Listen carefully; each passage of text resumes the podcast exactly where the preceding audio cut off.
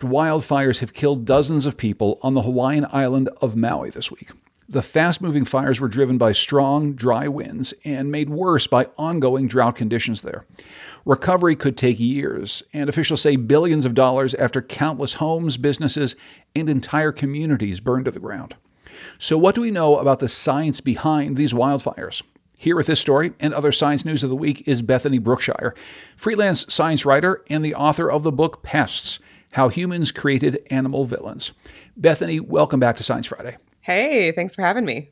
So, what do we know about what caused these fires in Maui? Yeah, no one really knows the exact cause. What we do know is that they've been severely exacerbated by winds from Hurricane Dora. Uh, Hurricane Dora is about several hundred miles away, but it's sent winds of more than 60 miles an hour, which has really driven the burn and the spread into towns and other communities. Now, now, Hawaii, like a lot of other places, does have wildfires, but not large fires like this. It's a pretty humid place. Why is this changing now, Bethany? Yeah, you know, I think a lot of people think, oh, California is the only place with some with something like a fire season. Uh, everywhere has seasons where fires are more likely than others, but there are some ecosystems that are kind of adapted to burning and benefit from kind of frequent low level flames. Hawaii is not one of those. People in Hawaii are not used to dealing with fires like this. But now Hawaii has pretty much a year round fire season. And part of that is because of climate change, right? Climate change has made the islands much drier than before, and that has drastically increased both the number of wildfires and their potential danger. And there are invasive bushes, but most particularly, there's this tall grass called guinea grass, which grows really, really fast and really, really tall. And that just provides a crazy amount of tinder for these wildfires. Uh, it's, it's, such a terrible story. And our thoughts are with those in Maui and with all of our colleagues at Hawaii Public Radio who are covering this tragedy this week. Uh, let's turn to some other news. The FDA has approved the first pill that treats postpartum depression. Now, before we get into how this pill works, Bethany, can you give us a background on postpartum depression and why it's different from other types of depression? Yeah, so we know about one in seven people who give birth uh, will suffer from postpartum depression in the weeks and months after giving birth. And postpartum depression is, you know, excessive sadness, um, excessive anhedonia, which is like an inability to take pleasure in normal activities, and in some people, it can be kind of mild. In others, it can be severely debilitating. It can endanger the life of the parent as well as the life of the baby. And postpartum depression is interesting because we're still not entirely sure what causes it. Many people theorize that there's large amounts of hormones going on in the postpartum body uh, they have been, you know, used to large amounts of estrogen and progesterone, and those hormone levels just really take a dive after birth. And there are thoughts that that might be one of the causes behind postpartum depression, and that is why this pill is really interesting. So, so how exactly does it differ from antidepressants that are on the market uh, and also prior treatments for postpartum depression? Yeah, so this pill is unlike any other antidepressant. Uh, most basic antidepressants target specific chemical messengers in the brain, like serotonin or dopamine. This drug, uh, which is unfortunately called zuranolone and will be marketed as Zurzuvae because people love to make me pronounce things, um, is actually a completely different mechanism. It is a derivative of progesterone. Um, and so Zurzuvae is a very different mechanism of action. It's attacking that method that we think might be causing postpartum depression, those low levels of progesterone, by kind of mimicking some of the breakdown products of progesterone.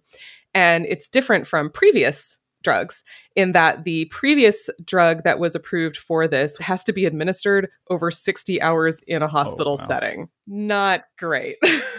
that, no, that that's right. It's it's not great and not something that a lot of people are going to be able to actually use. Yeah, and so the new one is a pill and it's just once a day for 14 days. And they're very optimistic because it appears to have very fast acting effects, much faster than other antidepressants. We're going to uh, go on a journey now into the unknown genes of the human genome. Tell us about this. I, I thought we we knew everything about the human genome at this point, Bethany. Oh, that's so cute.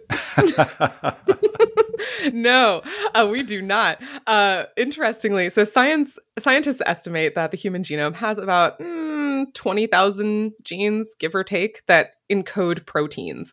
But in many of those cases, we have no idea what those proteins do. And so scientists have developed a database of these proteins that they have called the unknome, which is a combination mm. of unknown plus genome. uh, and this is a massive database of protein coding genes with the requirement that at least one gene in the family is in the human genome. And it, des- it assigns a score to the different genes depending on how much we know about them, right? So a very well studied gene will have scores above 100, but more than 800 of the known human protein coding genes have a score of zero, meaning we know nothing about them. So the group ended up looking at 260 of these low scoring genes that are shared between humans and fruit flies, and they knocked them down in fruit flies. So they kind of like knocked them out, made them not exist. And in 60 of those genes, the result was lethal, meaning that they are definitely necessary for life. We don't know what they do, but we know they are important. But we we need them. yeah. So we know that this database is going to give scientists new avenues to kind of figure out which genes should be studied and potentially how. Interesting. I, I want to turn to another story that, that you actually covered this week for Science News. It's some new news on a very old moss. What can you tell us about this moss? Well, it's really cute. I highly recommend you look up pictures of this very cute moss. The moss genus is Takakia, uh, and it's extremely old. It is estimated to be 390 million years old. Wow. Which means this moss saw dinosaurs die to an asteroid and like gave a little mossy shrug. Wow. So this moss is not only old, it's very rare. Uh, there are two species in the genus, and they only occur together on the Tibetan Plateau above 4,000 meters of elevation. And scientists carried out a 10 year study of these mosses. Uh, in the process, three people ended up medevaced for altitude sickness. So oh, yeah. it's a really tough area up there. Um, to find out how these mosses evolved to live in such harsh conditions. And they found that they're tough little guys and they have the highest number of fast evolving genes of any moss. So wow. they're speed evolving. And over the 10 years of the study, they analyzed the ecosystem around these mosses. And they found that the temperature was rising on average about 0.43 degrees Celsius per year. And the moss, its range was contracting by 1.6% per year, which means that in another 100 years, a nearly 400 million year old moss might be extinct it's it's just not evolving fast enough. Oh, what a story! It's really interesting, and you should go look at pictures of this cute moss. Finally, uh, scientists have found evidence of a version of, I guess it's hide and seek that's happening in the ocean. Tell us about this. Yes. So the uh, fish we're talking about is the trumpet fish. So the trumpet fish lives on coral reefs in the Caribbean. Um, and they're these long, slender predators, they're about 20 inches long. And they generally eat things like shrimp and damselfish and if they were to approach those shrimp and damsel, damselfish looking like themselves, the damselfish would come up and check them out and be like, absolutely not, right? they know danger when they see it. So the trumpet fish swims up, hiding behind a parrotfish, which is a big, friendly boy, right? Yeah. And we knew there were anecdotal reports of this behavior. To test it, scientists created 3D models of fish and reeled them out over the reef to see yeah. how the damselfish would respond. And they showed that the damselfish would flee from a trumpetfish model by itself. They would not react to a parrotfish model by itself. And if a trumpetfish hid behind a parrotfish, the damselfish were slightly less wary, maybe just less wary enough to end up as dinner. That is so interesting. Those sneaky, sneaky trumpet fish. That's, that is all the time we have. I want to thank Bethany Brookshire, freelance science writer and author of the book Pests How Humans Created Animal Villains. Thanks so much for bringing us these stories, Bethany. Thank you.